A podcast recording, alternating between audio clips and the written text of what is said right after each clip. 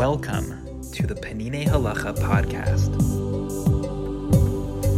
Zmanim, Chapter 7 Laws of the Minor Fasts. Section 5 Rinsing one's mouth. Ideally, one should not wash one's mouth on the minor fasts because there is concern that one might swallow drops of water. However, one who detects that his breath smells bad may wash out his mouth because he has no intention to actually drink, only to clean his mouth. Still, he should be very careful not to swallow any water. One may also use toothpaste in order to clean out his mouth thoroughly and remove a bad smell.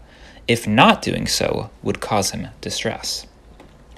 Tisha B'Av is a stricter fast, which entails a prohibition against washing oneself. Therefore, one should act more stringently and, unless it is very necessary, not rinse his mouth. Only someone who would be greatly distressed may wash out his mouth and brush his teeth without toothpaste on Tisha B'Av.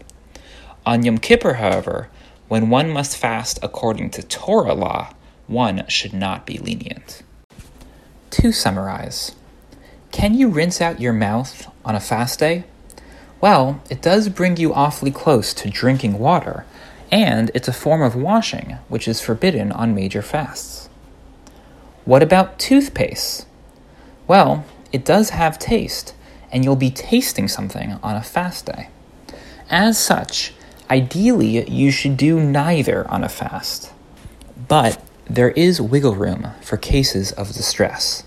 Here's the breakdown. On a minor fast day, if you are distressed, you can rinse your mouth, and if need be, you can even use toothpaste.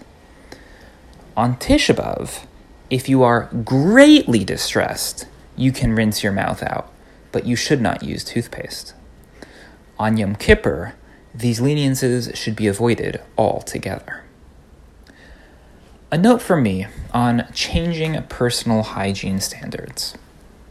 The Shulchan Aruch, writing in the 1500s, simply states that one cannot rinse out their mouth, even on a minor public fast. He makes no mention of exceptions for distress. But many Achronim point out that an exception for distress is meant to apply, and they rule accordingly.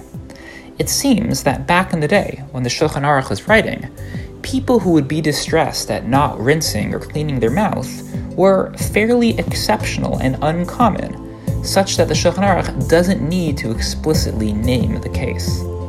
Today, however, when we brush our teeth frequently, it's very common for someone to be sensitive and to find it completely gross to not rinse their mouth out in the morning. As such, when the Peninei Halacha records the halacha for us today, he speaks at length about situations of distress, since, for us, they are so common. The Peninei Halacha podcast provides English audio of Peninei Halacha, an exceptional work of halacha by Rav Eliezer Melamed Shlita. The English translation was overseen by Elli Fischer and Koren Publishers. These texts are available for free online, and beautiful printed volumes are available for purchase. The summaries and reflections are from me, Ben Greenfield, Rabbi of the Greenpoint Shul in New York City. I occasionally make subtle changes to the original translation, often for clarity, sometimes by mistake.